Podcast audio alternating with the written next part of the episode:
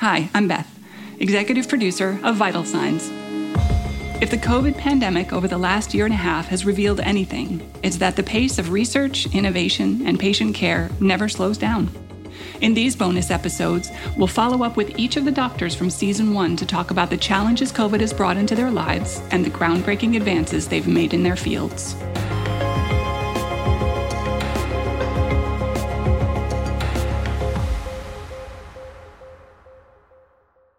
First, we'll hear from heart transplant recipient and director of the NYU Langone Transplant Institute, Dr. Robert Montgomery.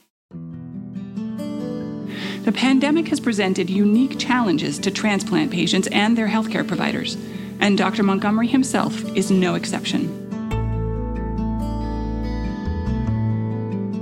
I'm good. I'm feeling great. You know, I was just recently appointed as the new chair for the Department of Surgery, in addition to being the director of the Transplant Institute. So that's been super exciting. My health has been great. You know, I'm kind of suffering a little bit, as I think most people are, from not being able to go to the gym. But I've taken to uh, walking around Manhattan. And so I walk to work every day from the West Village and do about five, between five and six miles of walking a day. A lot of transplant patients that I know have really been very isolated this past year. I think that's true of the elderly too. So, the way I've approached this myself is look, my work involves operating on patients and seeing patients in clinic. That's what I do. And so I take the proper precautions. I take those risks at work but I'm very careful in my personal life. I don't take chances outside of the hospital. And in the hospital, I feel like I'm pretty well protected. Honestly, as far as progress goes for medical science and, and transplant in particular, I think really that there's been more innovation, research, and advancements that have occurred this past year than probably in previous years our understanding of transplant patients in terms of their response to novel infections has increased tremendously. You probably know that in the very beginning of the pandemic, the mortality rate of our transplant patients who were symptomatic was between 20 and 30 percent, which is staggering. We were losing transplant patients. That has dropped precipitously based on the work that we've been doing to try to better understand how the disease behaves in transplant patients and, and how to manage those patients. Transplant patients don't respond normally to the vaccine. I was one of the first transplant patients in the country to get the uh, COVID vaccine. But then I enrolled in the study that sought to look at the response of transplant patients to the vaccine I think I was their first patient to be enrolled uh, again because I got the vaccine so early. And it turns out that when they checked my antibodies, I hadn't formed any. And it really was the first indication that immunosuppressed patients weren't going to respond normally to the vaccine. And then over the ensuing couple of months, the results started coming in and the numbers started going up. And over half of the immunosuppressed patients that were in the study had no response to the first two doses of the vaccine. So, you know, this was being discussed, and actually, somebody in the administration here at NYU heard that I wasn't protected and just called me and said, Look, you know, we can give you another dose. And so I took them up on it, and this was sometime in February. And then we rechecked my antibodies, and they were at kind of the normal level that you would expect somebody who is non immunosuppressed to have after that third dose. So, you know, I became pretty vocal about this to at least get the information out there that transplant patients should not assume that they're protected and they should continue to exercise the same precautions that someone who hadn't yet been vaccinated was observing. And, you know, one thing led to another, and there was a consensus finally that we should offer a third dose to immunosuppressed patients. So to really be sort of that canary in the coal mine that raised this issue, I felt quite satisfied in the end that it was taken seriously and then actually resulted in a change in the CDC recommendations. So that's one of our biggest triumphs that that ended up going into policy. You know, I'm in a unique position where I can kind of study myself for the benefit of my brothers and sisters who also have transplants. The current CDC recommendation for transplant patients is to get a third dose of their original vaccine. So if they got Moderna, they would get a third dose of Moderna. If they had a Pfizer, a third dose of Pfizer. Where there is evidence is that a third dose does significantly increase the likelihood that you're going to have a response. I've never worked harder than I have this past year. This has been just an amazing year of ingenuity and hard work to get our patients and our staff and everybody through this crisis. There was a period of time, you know, where we had to pause and, and stop doing transplants because the hospital was filled with COVID patients. So, you know, that, that was a very difficult time for transplant patients because a lot of these patients are very sick and we had to defer and move down the road, you know, their transplants. But I think once it became clear that the hospital was safe and we had capacity to manage new patients, transplant patients, the patients came back.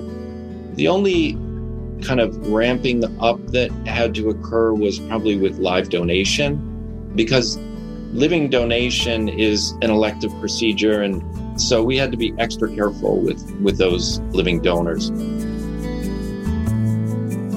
We've now done over 200 transplants from uh, hepatitis c positive donors. You can imagine that so it continues to be an extraordinary development that's kind of approaching somewhere between a quarter and a third of our total transplants are from hepatitis C donors we continue to work on trying to change the equation of transplantation, which is that right now somebody has to die for someone else to live.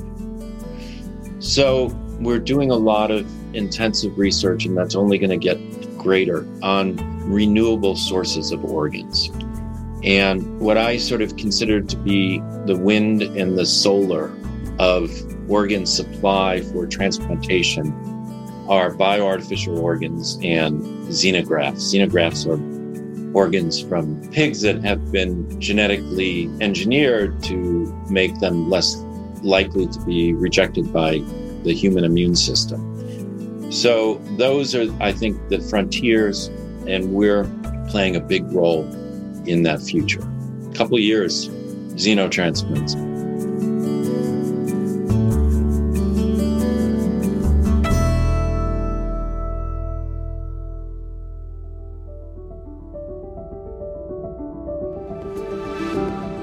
Initially, breast cancer surgeon Dr. Deborah Axelrod was hesitant to tell her story of being diagnosed with breast cancer herself. But as she marks 20 years since she went from surgeon to patient, she's now embracing what her journey represents. Well, next month will be 20 years since my uh, diagnosis and surgery for breast cancer. I never thought that I would really tell my story because I'm a pretty superstitious person. And I always felt, I always thought that was kind of bad karma to do that.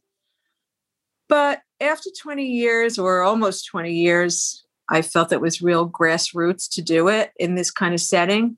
And I also felt, you know, maybe after all these years, maybe I should kind of come clean to myself.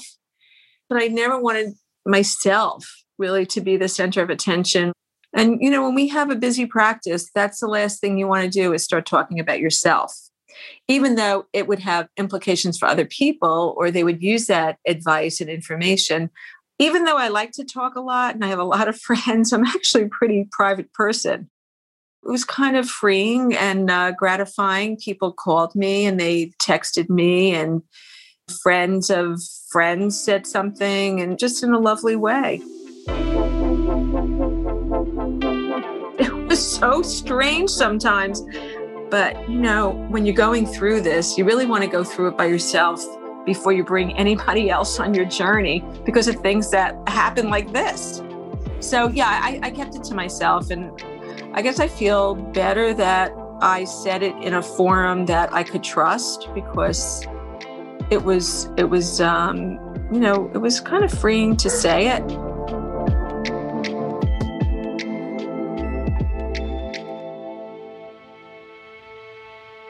When the pandemic came, you know, people didn't come and, and, we were closed for a while for routine screening all across America. This is not just New York City.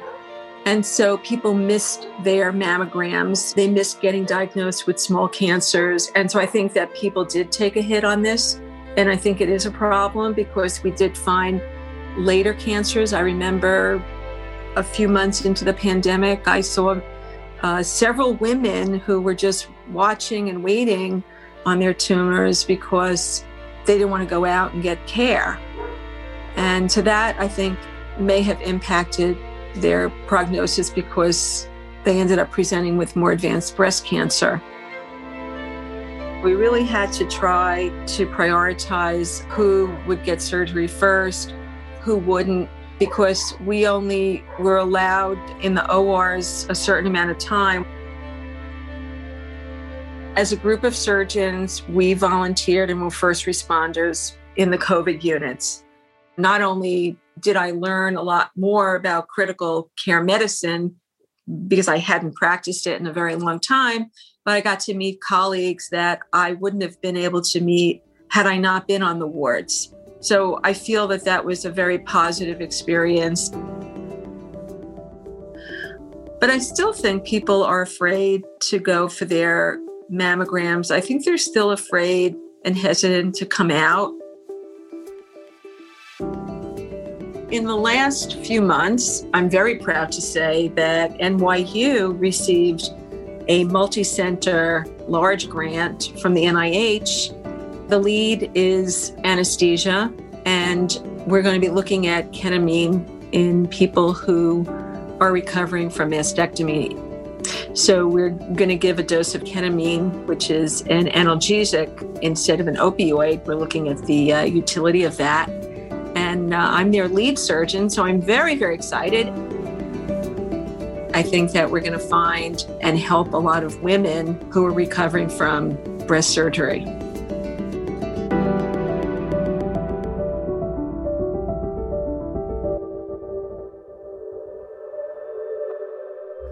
Psychedelic research is in the spotlight right now, and few people are more excited about it than psychiatrist Dr. Stephen Ross.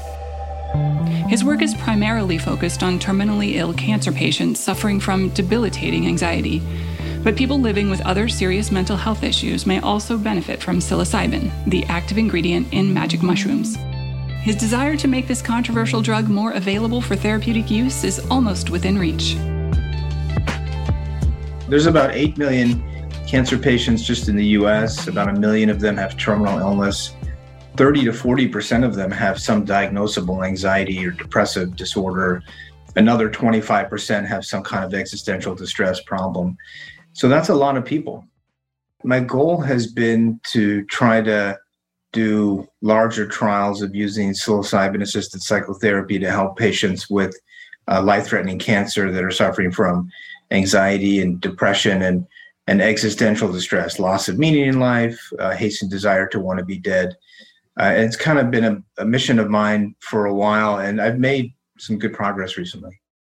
I'm now getting close to petitioning the FDA to move towards phase three trials of psilocybin in advanced cancer. And my hope is that within the next six to nine months, I'll be able to initiate phase three trials, pivotal trials in this area, and study in about 200 people at a time it'll be pretty much the same design to what we did in the pilot studies using one dose of psilocybin versus one dose of placebo delivered in conjunction with a psychotherapy platform with the goal of helping people that are having anxiety, depression, and existential distress with cancer. So it's been a five year process to try to take it to the next step, and it's been frustrating and difficult at times, but I, have been emboldened by the patients. I continue to get hundreds or thousands of queries from terminally ill cancer patients who are suffering and wondering how they can get psilocybin treatment. And it's just been frustrating that there is no mechanism to give them the treatment. We just need to do more research.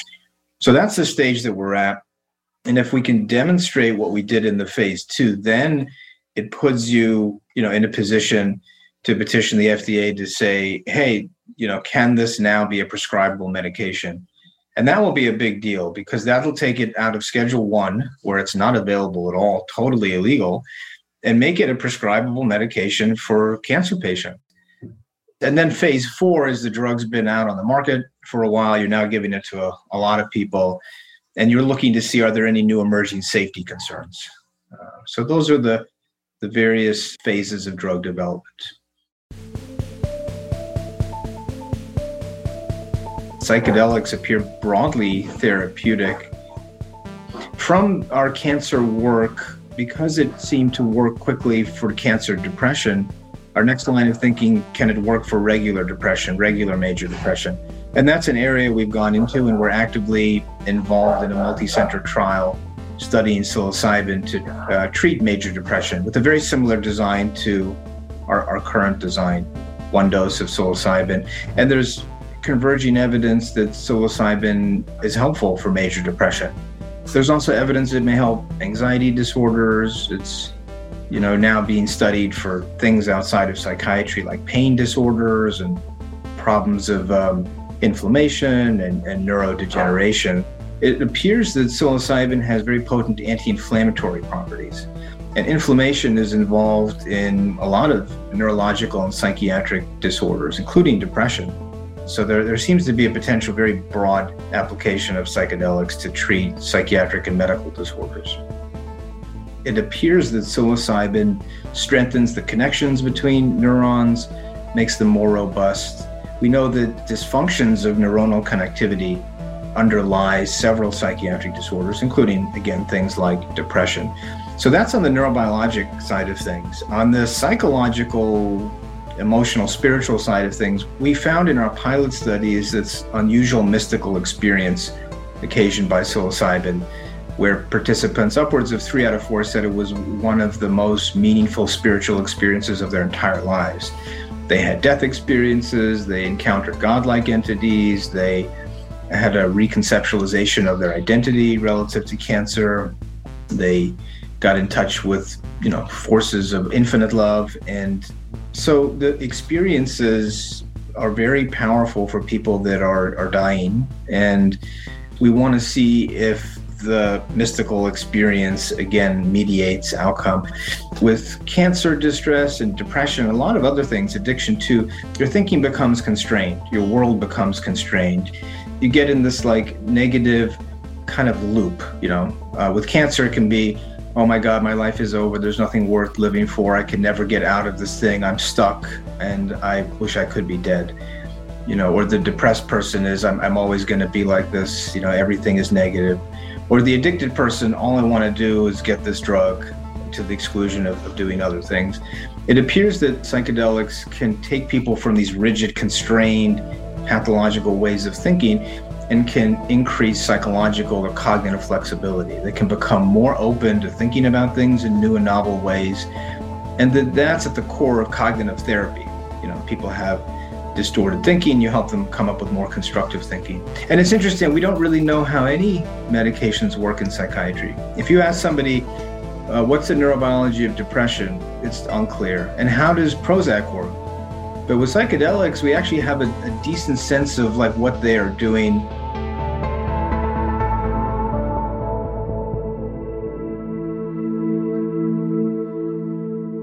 COVID really, in addition to all the death, is really making mental health and addiction problems worse. We were anecdotally hearing a lot about it, but the data is coming out. More substance abuse, more opiate abuse, more overdoses, more suicide, more violence, just more distress. And what really got to me is, you know, I work at Bellevue, so I, we're seeing my colleagues on the front lines dealing with COVID and being traumatized by it. And I started to think of how psychedelics could be used to help frontline healthcare workers who are experiencing this kind of existential distress. You know, here's this pandemic, patients are dying quickly. You know, they're dying in unprecedented circumstances, all alone, no family. And I was just starting to hear enough from my colleagues who were just feeling burnt out, overwhelmed, and just very distressed. And what's the meaning in life?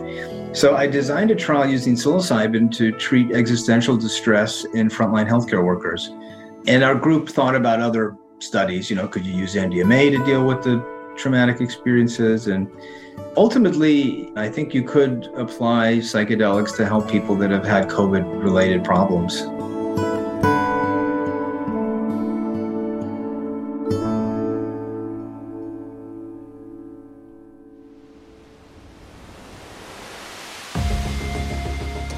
Whether it's transplant, cancer, or mental health, COVID has impacted the entire world of healthcare. In part two, a follow up visit, we'll catch up with Dr. Gabby Mayer, Dr. Sean McMenemy, and Dr. Eduardo Rodriguez about their journey through the pandemic and their vision of the future.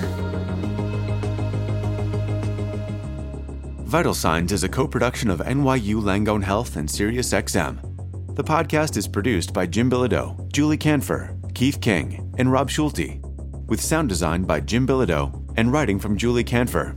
Vital Signs executive producer is Beth Amin, in partnership with Allison Clare and Jim Mandler at NYU Langone Health. You can listen to all of Vital Signs Season 1 on the SXM, Stitcher, and Pandora apps, or wherever you listen to podcasts. To hear more from the world renowned doctors at NYU Langone Health, tune in to Doctor Radio on SiriusXM Channel 110, or listen anytime on the SXM app. And be sure to subscribe, as Vital Signs Season 2 is coming later this year.